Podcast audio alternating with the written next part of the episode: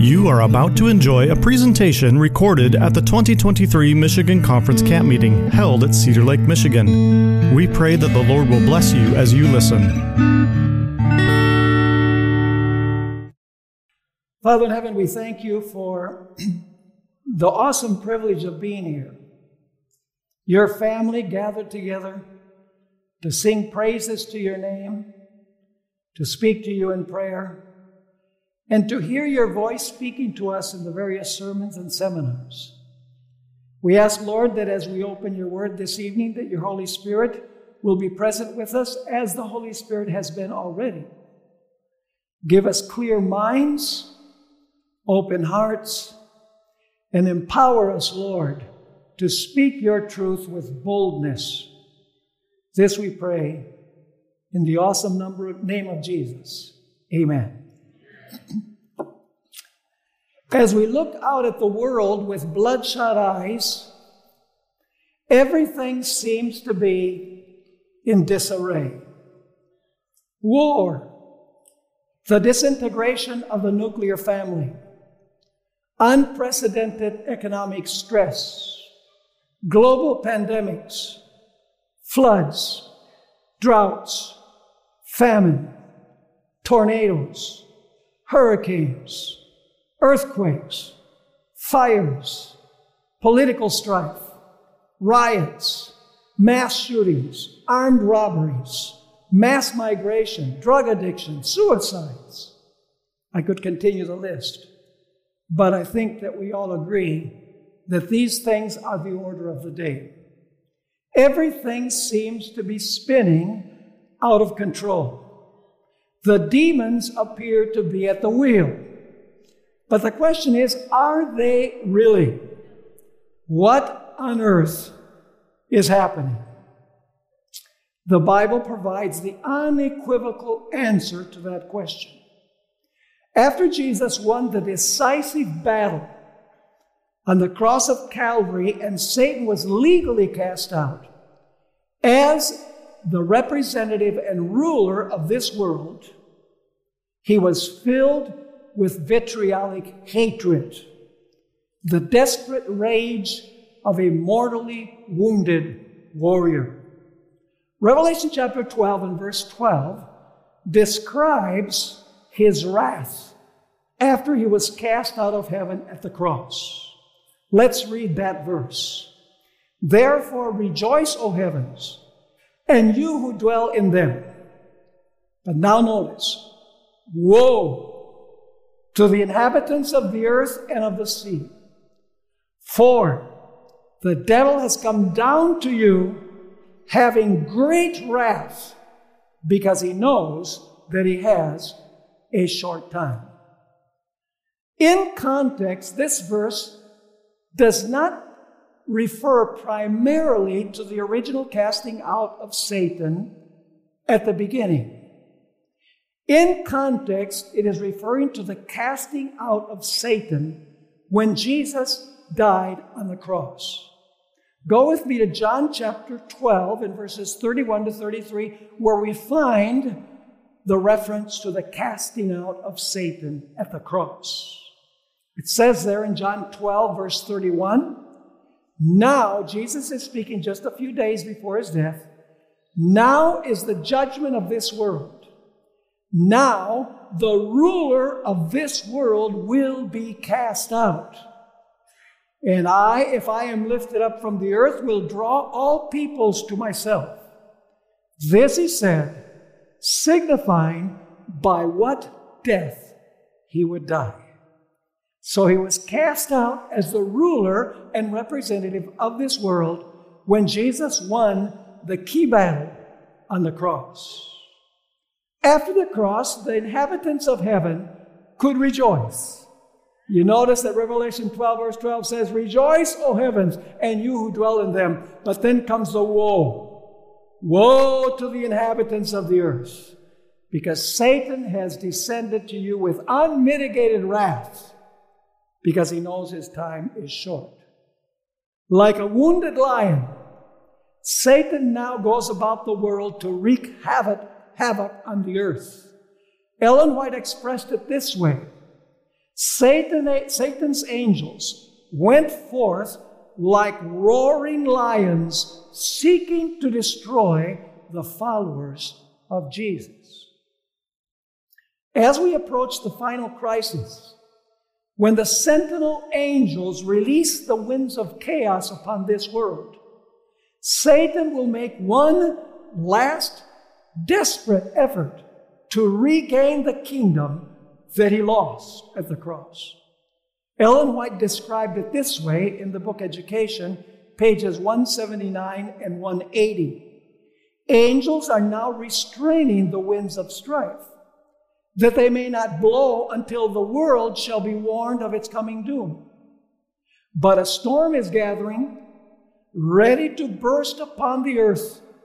And when God shall bid his angels loose the winds, there will be such a scene of strife as no pen can picture. So, what we see today is, as Jesus said, the beginning of sorrows. The worst is still to come.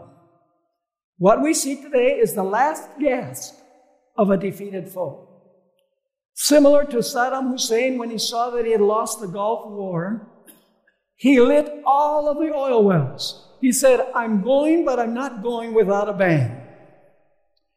Now, with the passing of time, I have become keenly aware about the importance of learning the lessons of history.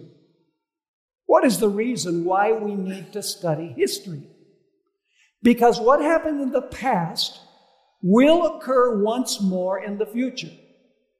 And the reason is that God never changes, Satan never changes his methods, and unregenerate human beings do not change either. So, by studying history, we can know what is going to happen in prophecy. Notice Ecclesiastes chapter 1 and verse 9. Ecclesiastes 1 and verse 9. Here, the wise man, King Solomon, wrote, That which has been is what will be. That which is done is what will be done. And there is nothing new under the sun. In chapter 3 and verse 15 of the same book, I'm reading now from the NIV, what happens now has happened in the past. And what will happen in the future has happened before. God makes the same things happen again and again. However, the history that we see before our physical eyes is only a shadow of the invisible movements that are t- transpiring behind the veil.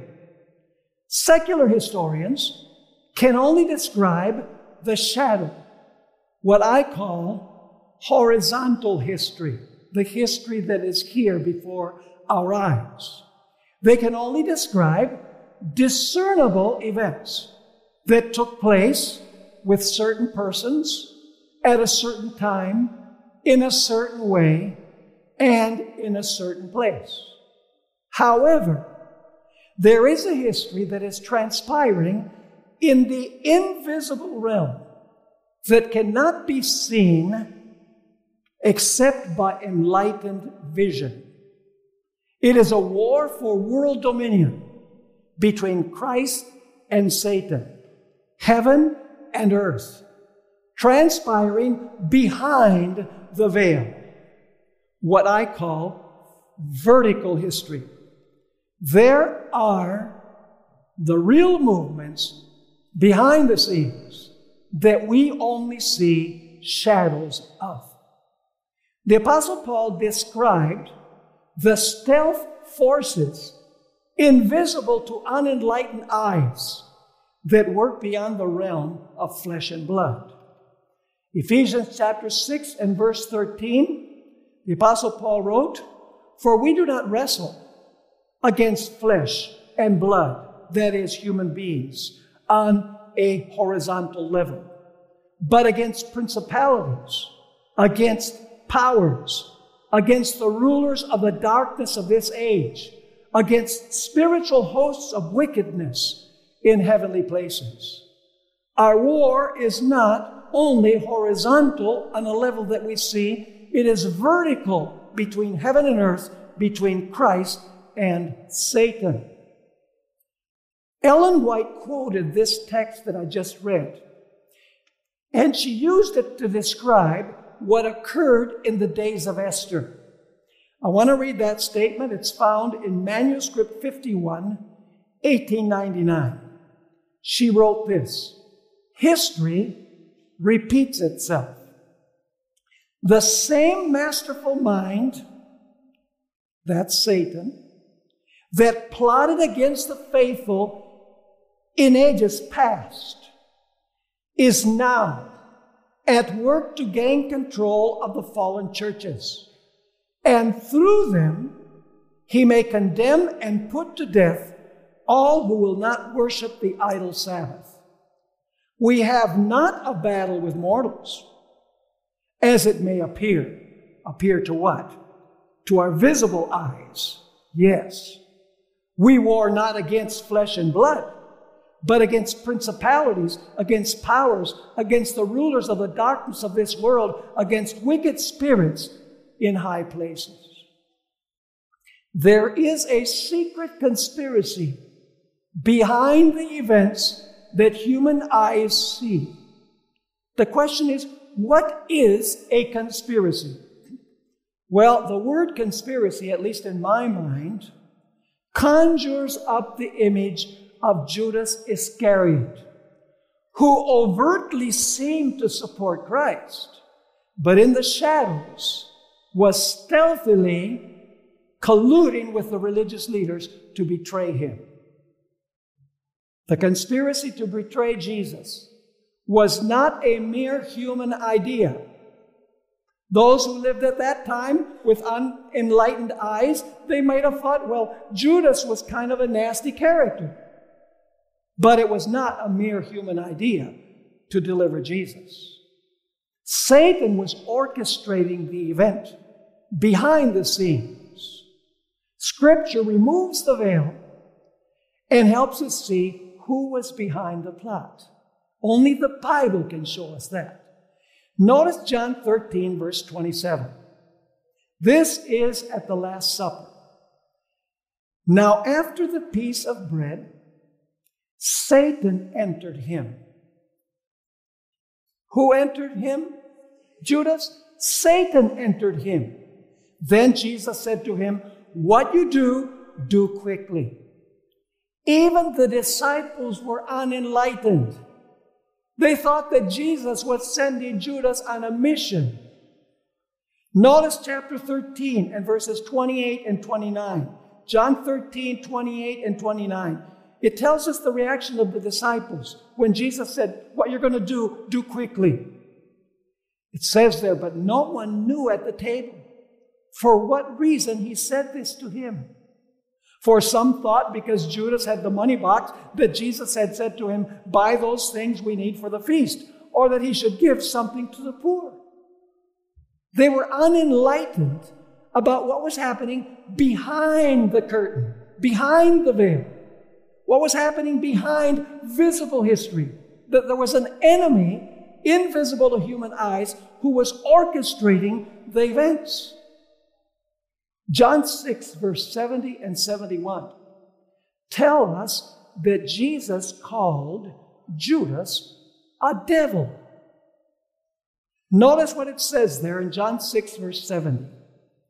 Did I not choose you, Jesus says to the disciples, the twelve, and one of you is a devil? He spoke of Judas Iscariot, the son of Simon, for it was he who would betray him, being one of the twelve. And at the Last Supper, we find, actually before the Last Supper, we find these words in John 13 and verse 2. And supper being ended, The devil having already put into the heart of Judas Iscariot, Simon's son, to betray him. The Bible removes the veil and helps us see the history transpiring behind history. Now, the big question is this How can we fight an invisible foe? It seems well nigh impossible. However, the good news is that God has removed the veil between vertical and horizontal history, the shadow and the substance, so that believers that cannot see with their physical eyes what's really going on, with enlightened eyes, they can understand what is transpiring. And that which removes the veil is the Bible. However, God has further removed the veil when he gave Ellen White a view of invisible history. Her most important book on final events is The Great Controversy Between Christ and Satan, where she exposes what happens behind the curtain. She exposes Satan's stealth objectives behind the curtain. It is no wonder that Satan attempted to kill her just before she wrote the book, The Great Controversy, because he knew that she was going to take away the veil so that we could see the history transpiring behind history. Ellen White wrote about the relationship between the events of visible shadow history and the events in the invisible realm. A superficial glance at history seems to indicate that the events that take place take place because of the will and prowess of man. However, the Bible and the spirit of prophecy remove the veil and reveal that God is the true guide of history. In the book Education, page 173, Ellen White wrote these words In the annals of human history, the annals are the records of human history, the growth of nations, the rise and fall of empires appear to what? To what we can see. Appear to depend on the will and prowess of man. The shaping of events seems to a great degree to be determined by man's power, ambition, or caprice. But in the Word of God, the curtain is drawn aside, and we behold behind, above, and through all the play and counterplay of human interests and power and passions, the agencies of the all merciful one, silently, patiently working out the counsels of his own will. The Bible helps us see behind, above, and beyond the play and counterplay of the events of human history. You know, Ellen White's reference to play and counterplay awakens the idea of a game. Because in a game, one plays and the other counterplays. We can compare the development of historical events with a game of chess, where the movement of the pieces represents the movements in human history. Now, chess has two players. And of course, the purpose of each player is to counteract the moves of the other with the ultimate purpose of putting the other player at checkmate. The strategic chess game, so to speak, between Christ and Satan is not a mere game. It is, so to speak, for all the marbles. The good news is that the play and counterplay of historical events, God has a distinct advantage over Satan Because before the game begins, God already knows how it's going to end. He already knows all of the moves that the enemy is going to make. How would you like to play a game of chess if you already knew all the moves that the other player was going to make? There was no, there would be no opportunity of losing. So Satan is working at a disadvantage. God knows how Satan is going to play. Satan has to guess how God is going to play. And when you guess, you make mistakes. Notice Isaiah chapter 46 and verses 9 through 11. Isaiah 46 verses 9 through 11. Here we find a description of the one thing that distinguishes the true God from all false pretenders. It says there, Remember the former things of old, for I am God and there is no other. I am God and there is none like me. Why? Here comes the explanation. Declaring the end from the beginning. And from ancient times, things that are not yet done. Saying, My counsel shall stand, and I will do all my pleasure. Calling a bird of prey from the east, the man who executes my counsel from a far country. Indeed, God says, I have spoken it. I will also bring it to pass. I have purposed it. I will also do it. That's comforting. History is under the control of God, even though to our naked eyes it appears that the enemy is in control. Now, on a certain occasion, there was a meeting between Ahab, the king of Israel, he was a bad king, and Jehoshaphat, the king of Judah, he was a good king. So they had a family, kind of like a family reunion in Samaria. And Ahab said to Jehoshaphat, You know, now that we're together, why don't we join our armies and go and fight against our common enemy, the Syrians? And Jehoshaphat, being a good king, said to Ahab, Well, um, shouldn't we consult the Lord to see if it's the Lord's will? Don't you have a prophet around? And Ahab says, Prophets galore. I've got 400 of them. Now, Ahab summoned his prophets. And he asked them if it was God's will for him and Jehoshaphat to go to war against the Syrians. What do you suppose the false prophets told him? Oh, yes. And God will give you a signal victory. But Jehoshaphat, being a good king, was not very much persuaded by the tone of the prophets. And so he says to Ahab, Now, by chance, don't you have a prophet of the Lord around? And Ahab said, Yes, he's in the dungeon. Because every time that he prophesies, he prophesies evil.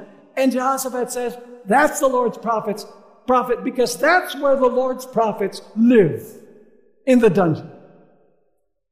So, Micaiah is summoned to the presence of Jehoshaphat and Ahab.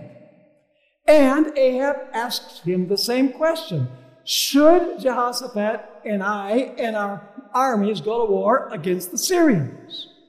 Now, I'm going to go to the end of the story, and we're coming back to where we left off here. Ahab went to battle, and he was killed. Notice what we find in Second Chronicles chapter 18, verses 33 and 34. Second Chronicles 18, 33 and 34. It speaks about Ahab in battle. Now a certain man drew a bow at random and struck the king of Israel between the joints of his armor. So he said to the driver of his chariot, Turn around and take me out of the battle, for I am wounded. The battle increased that day, and the king of Israel propped himself up in his chariot, facing the Syrians until evening. And about the time of sunset, he died. His prophets had told him, You're going to gain a great victory. but he was killed in battle. Now let's go to where we left off in the story. Why was Ahab killed in the battlefield? To the unenlightened observer, the death of Ahab was simply a casualty of war. However, according to Micaiah, Ahab's death had already been determined in a heavenly council before he was killed. Go with me now to Second Chronicles chapter 18, verses 18 to 22. Second Chronicles 18, verses 18 through 22. Then Micaiah said, Therefore hear the word of the Lord. Now he seems to digress from the occasion. I saw the Lord sitting on his throne. In other words, he had a vision. And all the host of heaven standing in his right hand and at his left. And the Lord said, Who will persuade Ahab, king of Israel, to go up that he may fall at Ramoth Gilead? So, who of this heavenly host is willing to go tell Ahab to go to battle so that he gets killed? so one spoke in this manner, and another spoke in that manner. Nobody wanted to do it. Then a spirit came forward and stood before the Lord and said, I will persuade him. The Lord said to him, In what way? So he said, I will go out and be a lying spirit in the mouth of all of his prophets. Who was behind the prophets, the false prophets? This spirit in the heavenly council. Who was this spirit? It wasn't a good angel. Good angels don't lie. This being says, I'll be a lying spirit. By the way, could Satan go to heaven before the cross? To the heavenly councils? Just read the book of Job. So he was up there. He went for this meeting up there. The death of Ahab was determined before he died in a heavenly council. You would only know this because we have the Bible that reveals the history beyond history. And so it says, And the Lord said, You shall persuade him and also prevail. Go out and do so. And then God says, Therefore, look, the Lord has put a lying spirit in the mouth of his prophets because the Bible attributes to God what he allows. God did not put the lying spirit, he just allowed Satan to put the lying spirit in the, um, in the mouth of the false prophets. You see, the Bible removes the veil and helps us discern what is going on behind, above, and beyond visible history.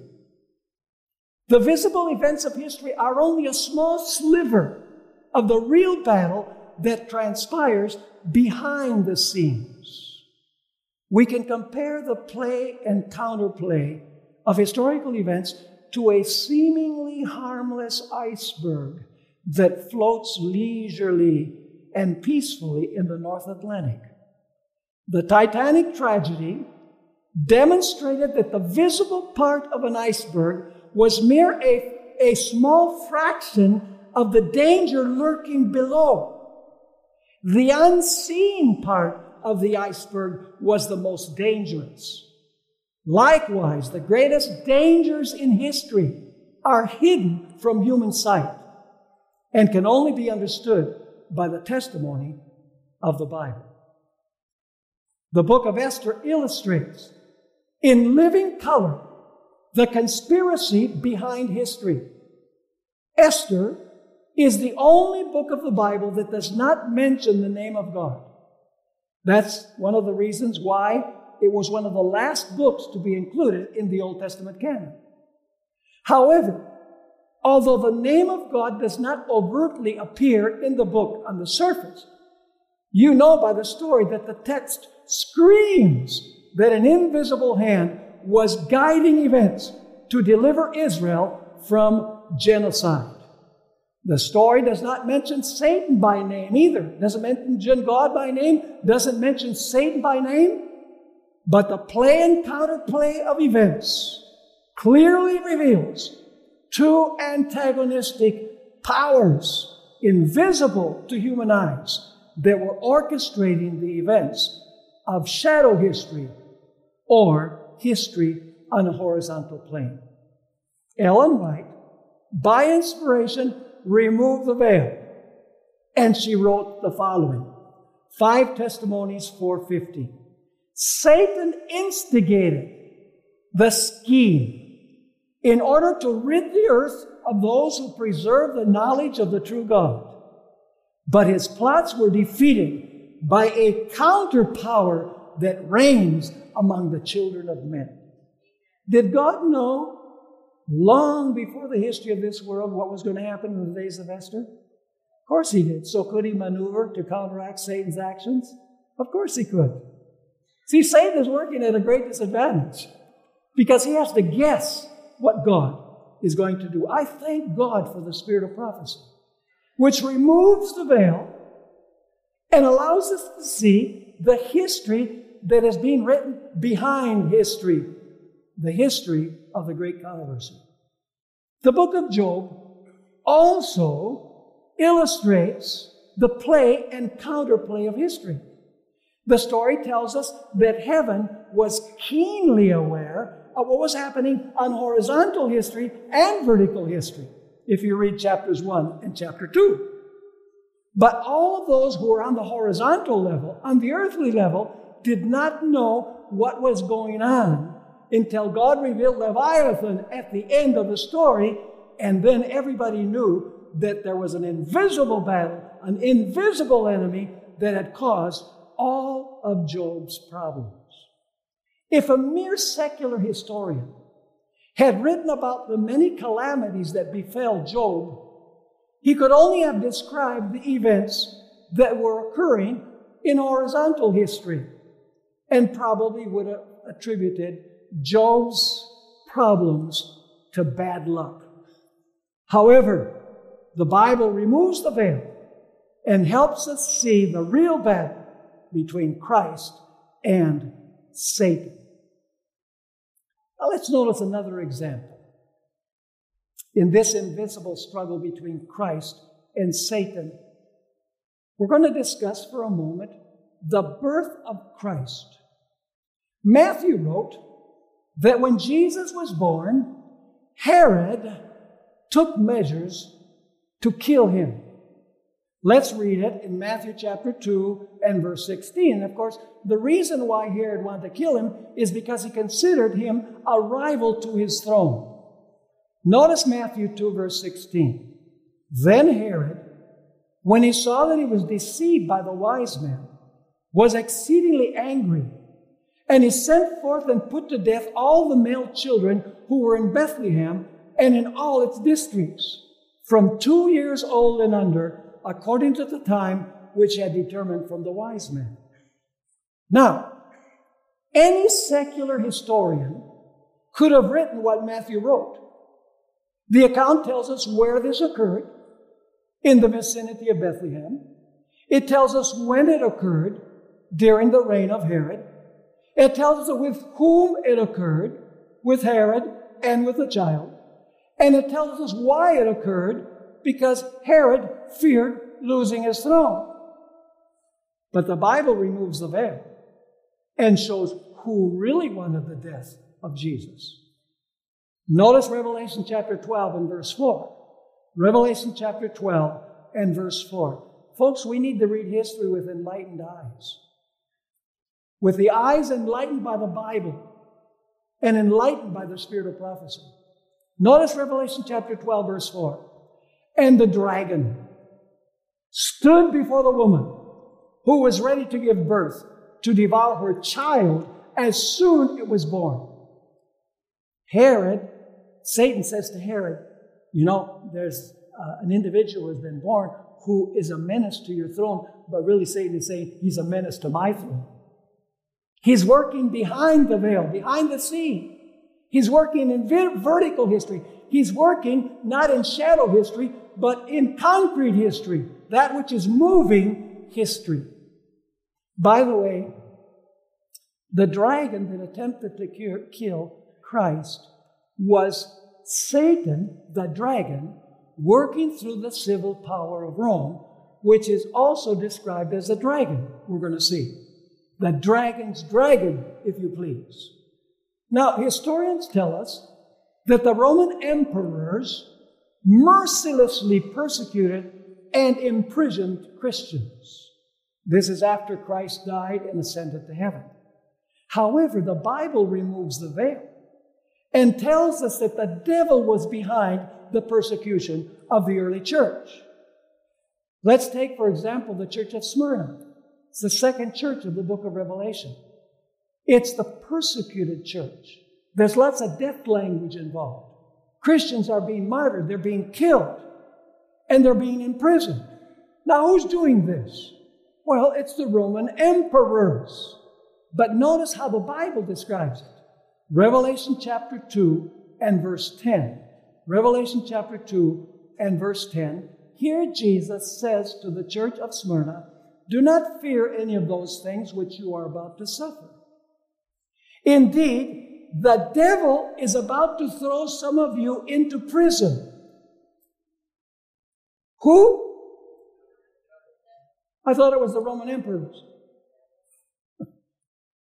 The devil is about to throw some of you into prison that you may be tested, and you will have tribulation 10 days. Be faithful unto death, and I will give you the crown of life. Clearly, the devil did not personally cast any of the members of the church of Smyrna into prison. He did it by influencing the Roman emperors to do it from behind the veil. Ellen White explained that the dragon primarily represents Satan, but in a secondary sense, the dragon symbolizes the Roman emperors whom Satan used to imprison Christians. Notice Great Controversy, page 438. Great Controversy, page 438. The dragon is said to be Satan. He it was that moved upon Herod to put the Savior to death. But the chief agent of Satan in making war upon Christ and his people during the first centuries of the Christian era was the Roman Empire, in which paganism was the prevailing religion. Thus, while the dragon primarily represents Satan, it is, in a secondary sense, a symbol of pagan Rome.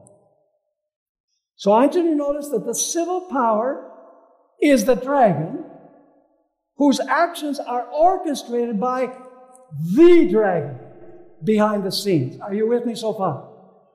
Now, not only did Satan use Herod working from behind the scenes, not only did Satan use the civil powers of Rome to persecute early Christians, but Satan also, during the 1260 years, recruited visible enemies that he could work through.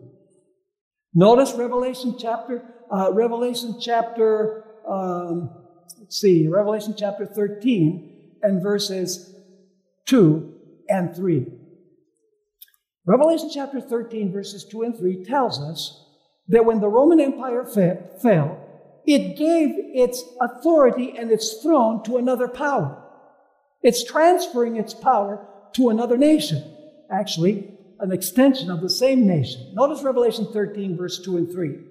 Now the beast which I saw was like a leopard, his feet were like the feet of a bear, and his mouth like the mouth of a lion. This, by the way, is the beast that rises from the sea, a symbol of the papacy. And now notice what the dragon does. The dragon is a Roman Empire influenced by whom? Influenced by Satan. It says the dragon gave him, the dragon gives the beast his what? His power, his throne, and what else? Great authority. And then what does the beast do? Is the beast under the control of the dragon? Yes, he's the visible manifestation of the invisible dragon. Notice Daniel chapter 7, verse 21 and verse 25. Daniel 7, 21 and 25. Speaking about the little horn. He shall speak pompous words against the Most High, shall persecute the saints of the Most High. Who persecuted the saints of the Most High? Who did? No, it doesn't say Satan there. It says what? The little horn. Is the little horn a visible power? It's the papacy. Is it visible? Absolutely. Let's notice. It says, Then the saints shall be given into his hand. How long? For a time and times and half a time. I was watching, this is verse 25, 21. I was watching, and the same horn was making war against the saints and prevailing against them. So who is warring against the saints? The little horn. A visible earthly power that received its authority from Rome, the dragon, but who is behind that dragon? Satan. Let's go to Revelation 13 where it refers to the same power as the little horn as the beast. The same power, only it's called the beast in Revelation 13. Let's read verse 5 and then let's read verse 7. Speaking about the beast, and he was given a mouth speaking great things and blasphemies. And he was given authority to continue for how long? For 42 months. Is that the same as time, times, and the dividing of time? I know that all you Michiganders know the prophecies forwards and backwards because you still study prophecy and you still study the cardinal doctrines of the Adventist Church. Praise the Lord for that. So notice the same time period the beast does persecutes the saints as the little horn. That's what we find in verse 7. It was granted to him to make war with whom? With the saints and to overcome them. But now I want you to notice something very interesting. Up till now, we've seen that during the 1260 years, the little horn persecuted the saints of the Most High. The beast, which is the same power, persecuted the saints of the Most High. But when we go to Revelation 12, it says something different. Notice Revelation chapter 12, and we're going to read verse 6 and then we're going to read verse 14. Verse 6 and verse 14. Now, when the dragon saw that he had been cast to the earth, he persecuted the woman who gave birth to the male child. So, who is persecuting the woman that gave birth to the male child? Oh, the dragon. For how long? Let's go down to verse 14. But the woman was given two wings of a great eagle that she might fly into the wilderness to her place where she is nourished. Is it the same as the little horn? Nourished for how long? For time and times and half a time from the presence of the serpent. And the, the ancient serpent is the dragon, the devil, and Satan. So, who was behind the persecutions of the little horn and the beast? The dragon. Are you following me or not? Satan was behind it. Now let's talk about the attack against the final remnant. The attack against the final remnant. At the end of 1260 years of persecution, we know that the little horn or the beast received what? A deadly wound. However, the Bible tells us, prophecy tells us, that that wound is going to heal. And then when it does, the same dragon that persecuted for a time, times, and the dividing of time through the papacy will vent his hatred against the remnant of the woman's seed. That is the remnant of Jesus. You know, I think that sometimes we've, we've uh, misunderstood what the remnant of her seed is. The remnant of her seed is the remnant of Jesus. You say, why is that? Let me ask you, in Revelation 12, has the seed of the woman already been, been identified before this verse? Who is the seed of the woman? The child. The child that Satan wanted to kill. That's the seed. In Galatians 3, verse 16, the Apostle Paul says, The promises were made to Abraham and to his seed. not to seeds as of many, but to his seed, which is Christ.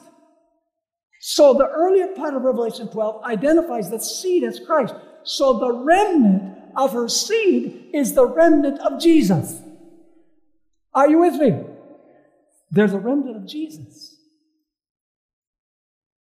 So Satan is going to vent his anger against the remnant of the woman's seed, the remnant of Jesus, and that is described at the very last verse of Revelation 12.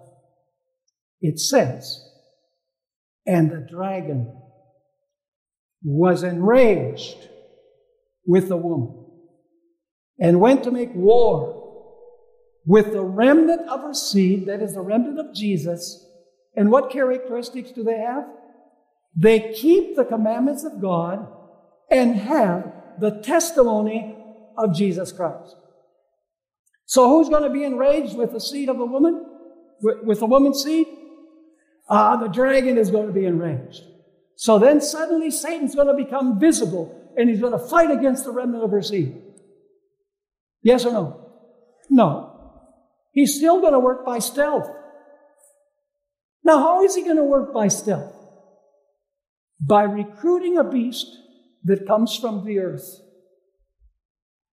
that will restore power to the beast that received its seat from the dragon. Notice Revelation 13, verse 11, describes this beast.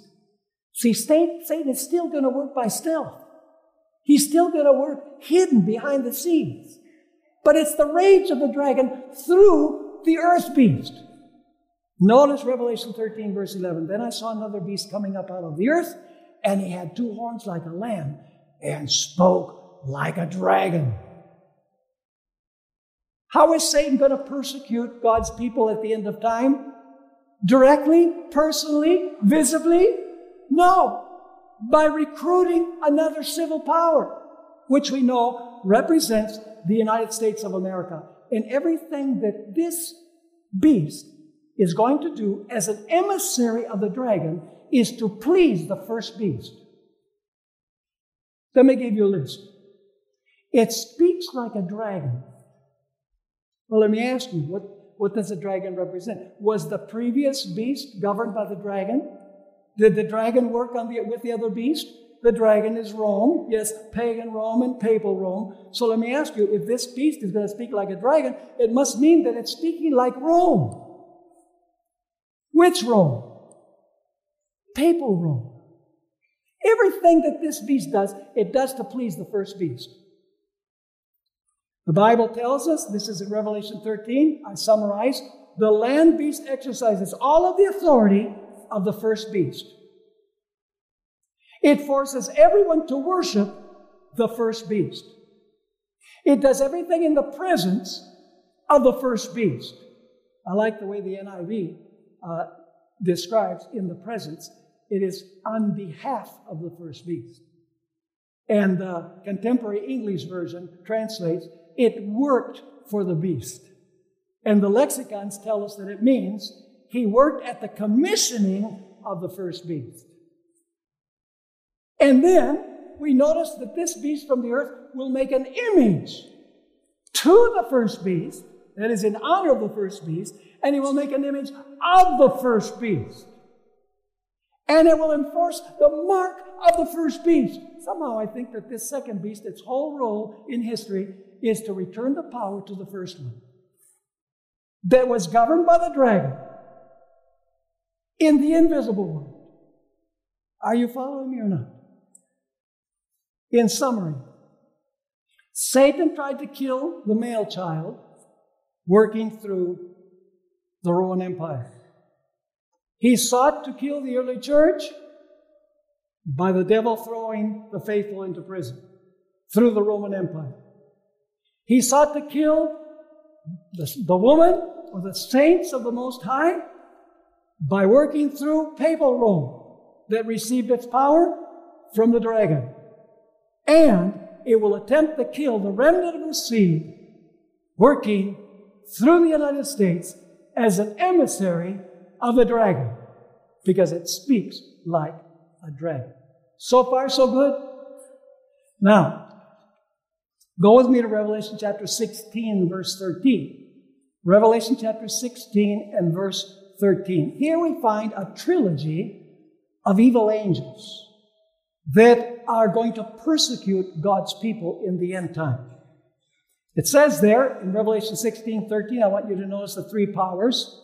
And I saw three unclean spirits like frogs coming out of the mouth of the dragon. Did we already meet the dragon in chapter 12? Yes. And out of the mouth of the beast. Did we meet the beast in chapter 13? Yes. And out of the mouth of the false prophet. I say, no, the false prophet wasn't in chapter 13. False prophet is another name for the beast that rises from the earth. Okay? It's called a false prophet here. So, what are the three powers that are going to persecute God's people? The dragon, the beast, and the false prophet. But now let's go to Revelation chapter 19 and verses 19 and 20. Revelation 19, verses 19 and 20. When Jesus comes, he is going to overcome this threefold power. But there's a little difference between Revelation 19 and Revelation 16. It says there in Revelation chapter 19, verse 19 and 20, and I saw the beast. There's one of the powers in chapter 16. I saw the beast, the kings of the earth. Now, the kings of the earth were not mentioned there in Revelation 12. The kings of the earth and their armies, that means their followers, gathered together to make war against him who sat on the horse and against his army. That is Jesus coming with the armies of heaven. Then the beast was captured, and with him what? The false prophet. So there's three powers mentioned here. One is the beast, two is the false prophet, and three, not the dragon, but what? But the kings of the earth. Now, why the change? The change is very simple. The kings are the visible dragon, if you please. So, what happens to the invisible dragon when Jesus comes? The very next verses tell us in Revelation 20, verses 2 and 3, what happens to the dragon that is behind all of these civil powers that persecute God's people. It says in Revelation 20, verse 2, he laid hold of the dragon, that serpent of old, who is the devil and Satan, and bound him for a thousand years. Also, now, the dragon behind all of these powers is being punished. The dragon behind the kings of the earth. And so it says in verse 3 And he cast him into the bottomless pit and shut him up and set a seal on him so that he should deceive the nations no more till the thousand years were finished, but after these things, he must be released for a little while. Now, listen to this interesting statement by Ellen White in Testimonies to Ministers, page 39. She wrote, Kings, rulers, and governors. Let me ask you, what kind of leaders are those? Are those religious leaders? No, those are political leaders that are used by the religious leaders. So it says, kings and rulers and governors have placed the brand of Antichrist upon themselves and are represented as the dragon. Who is represented as the dragon? Kings and rulers and governors. We already saw that with pagan Rome. Right? Herod tried to kill the child. The emperors tried to kill the early church. The papacy, under the influence of the dragon, attempted to kill the church during the 1260 years.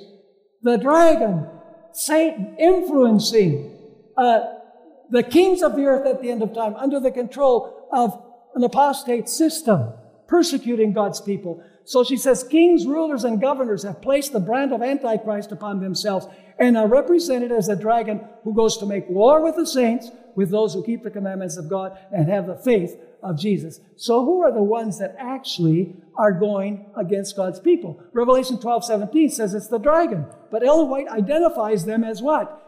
Kings and rulers and governors. They are the visible dragon. But when they're destroyed, then God takes measures to punish what? The invisible dragon in chapter 20. That's why he doesn't appear in chapter 19. Are you following me or not? Now, we come to the most exciting part. As we've seen, both Satan and the civil rulers are described as a dragon. So to speak, Satan is the dragon, uppercase, and the civil rulers are the dragon's dragon. Before the second coming, Satan works by stealth, invisibly, under the radar, through the civil powers of the world. Before the millennium, the civil rulers of the earth are oblivious and willfully ignorant that the dragon, Satan, has inspired and orchestrated their actions in the visible world from behind the veil.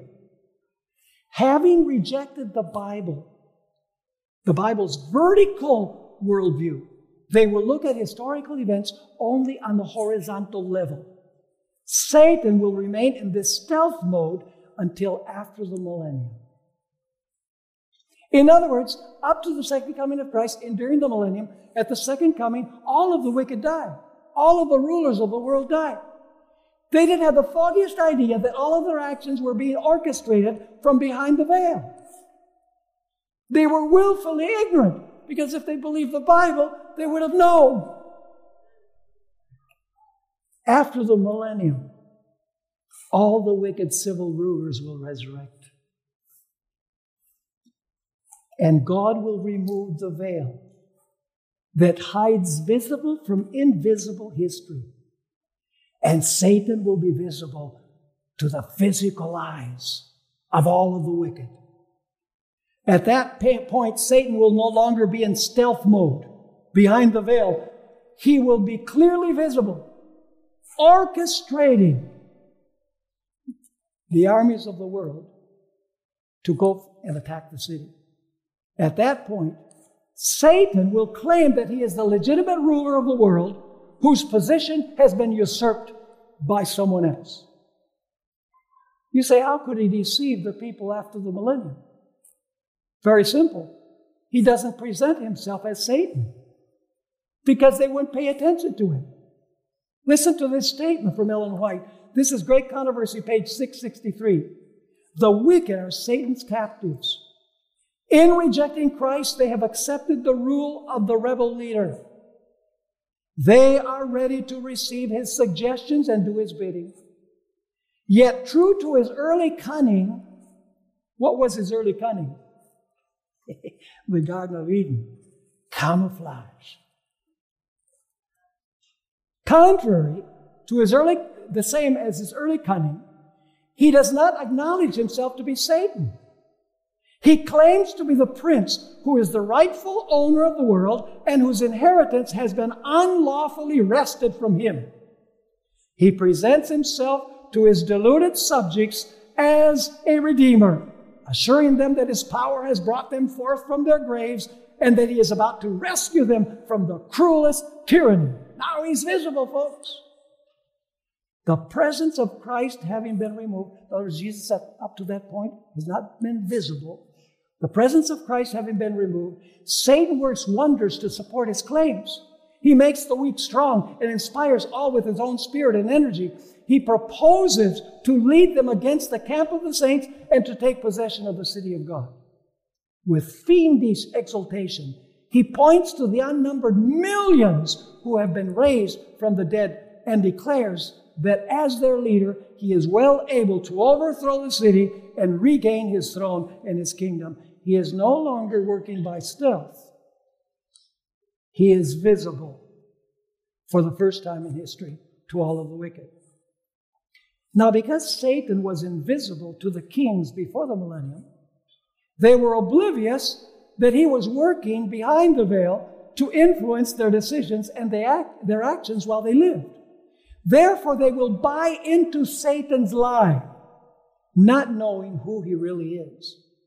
At this point, Satan is the dragon leading the dragon in lowercase. the kings of the earth and of the whole world.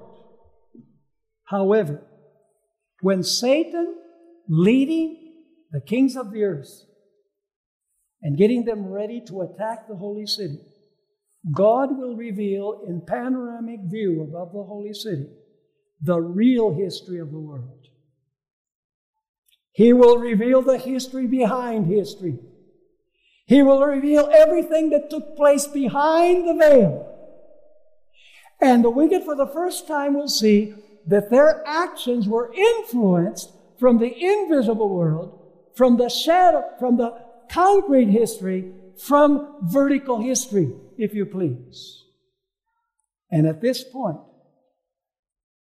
you know, many people think that Satan is going to attack the city and with the wicked.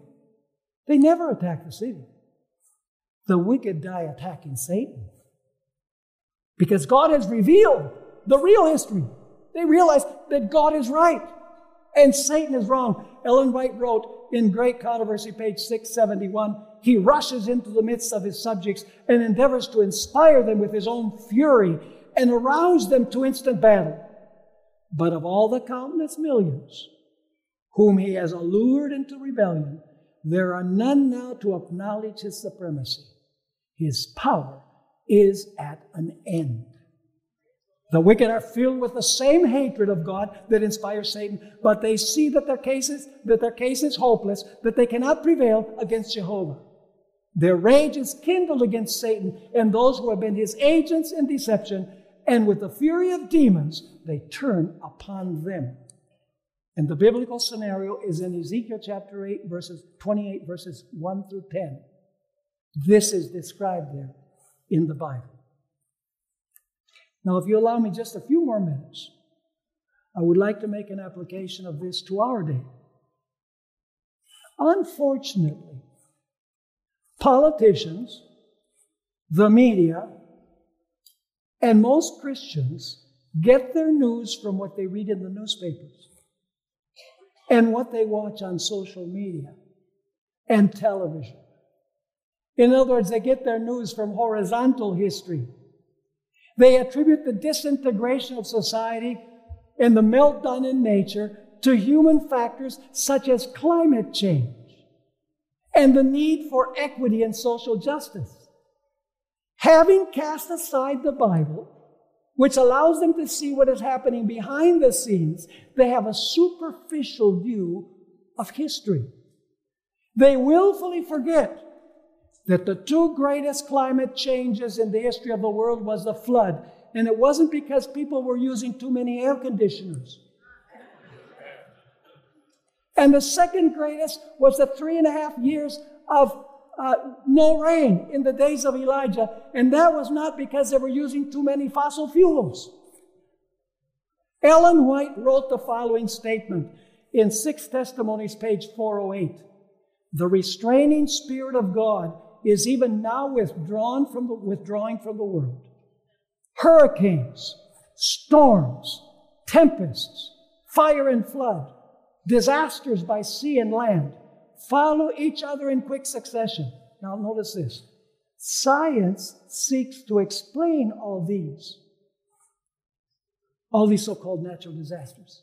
Science seeks to explain all these. The signs thickening around us telling of the near approach of the Son of God are attributed to any other than the true cause. Science attributes these things to what is not the true cause. She continues, men cannot discern. That's because this is happening in, in, in, vertical history. Men cannot discern the sentinel angels restraining the four winds, that they shall not blow until the servants of God are sealed. But when God shall bid his angels loose the winds, there will be such a scene of strife as no pen can picture.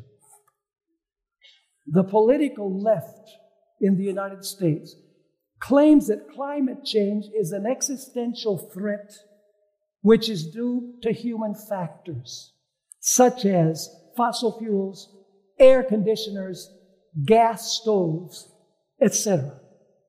On the other hand, many on the political right deny that there is any such thing as climate change.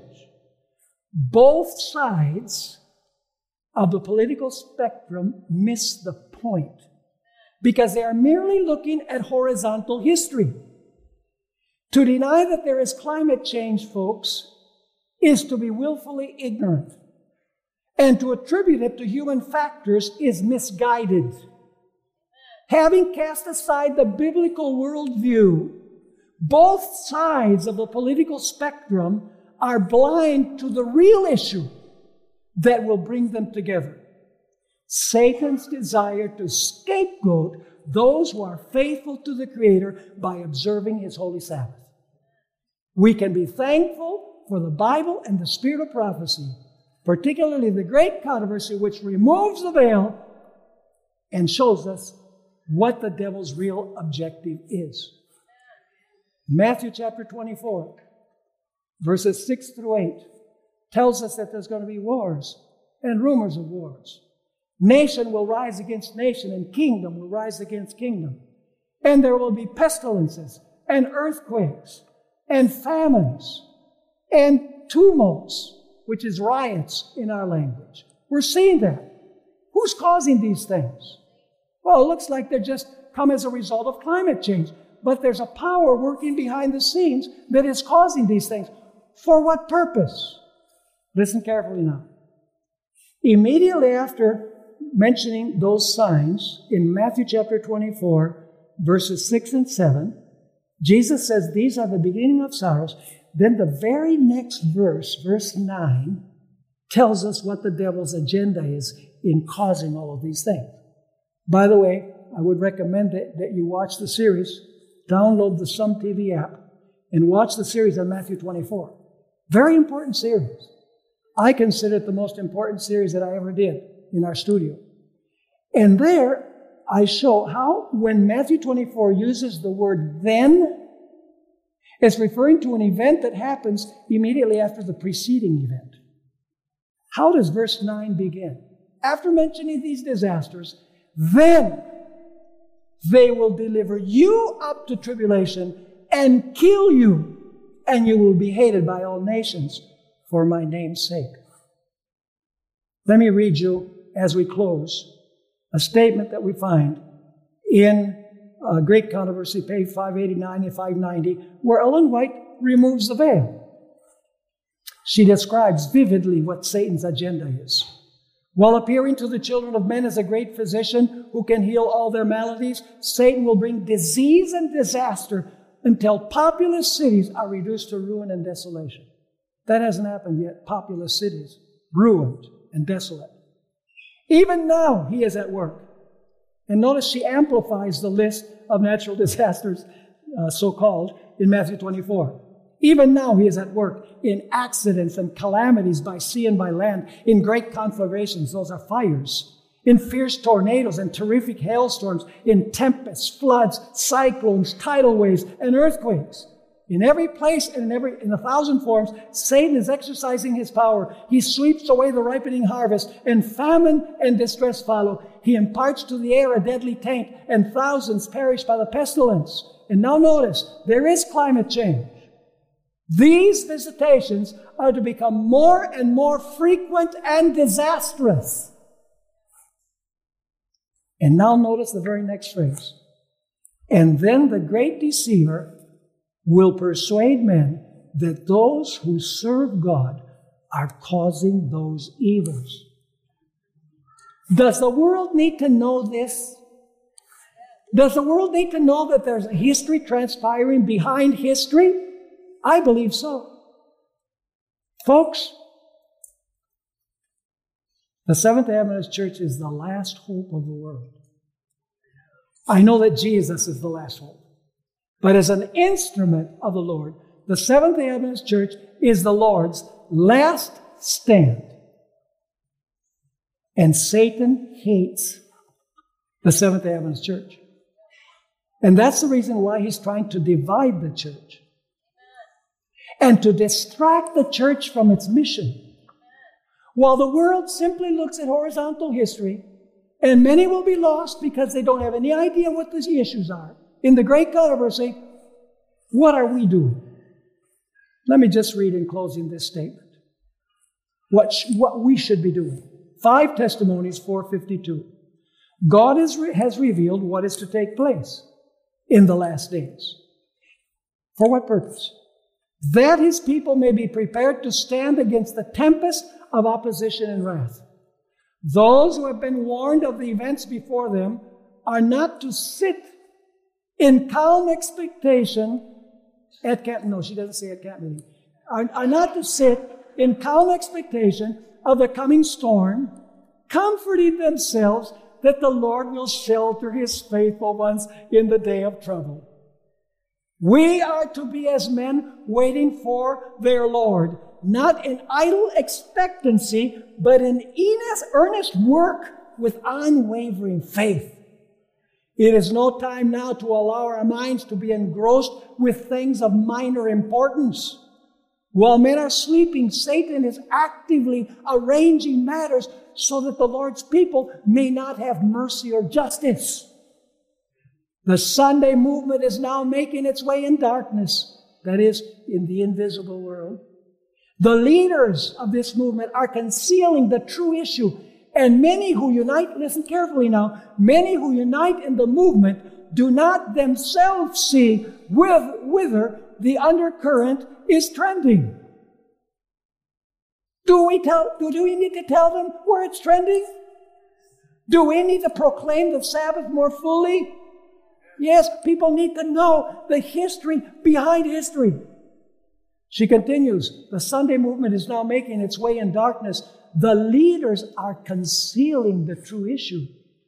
And many who unite in the movement do not themselves see whither the undercurrent is trending. Its professions are mild and apparently Christian. But when it shall speak, it will reveal the spirit of the dragon. It is our duty to do all in our power to avert the threatened danger. We should endeavor to disarm prejudice by placing ourselves in a proper light before the people. We should bring before them the real question at issue, thus interposing the most effectual protest against measures to restrict liberty of conscience. We should search the scriptures and be able to give the reason for our faith. Says the prophet, the wicked shall do wickedly, and none of the wicked shall understand, but the wise shall understand. May we, brothers and sisters, dear friends, be among those who are wise. Father in heaven, we thank you for the sure word of prophecy. I ask that you will remove the veil so that we can see what's really going on.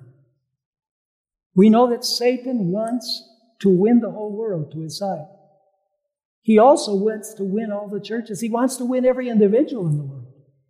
I ask, Lord, that you will help us to make a total, complete consecration to your cause, to Jesus.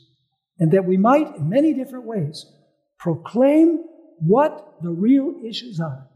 Because we want to see many, many in the kingdom when the end comes. We thank you, Father, for having been with us and for answering our prayer. For we ask it in Jesus' name. Amen. To listen to more of these presentations, you may visit the audio archives at misda.org slash audio 2023 or search for Michigan Conference Camp Meeting wherever you get your podcast.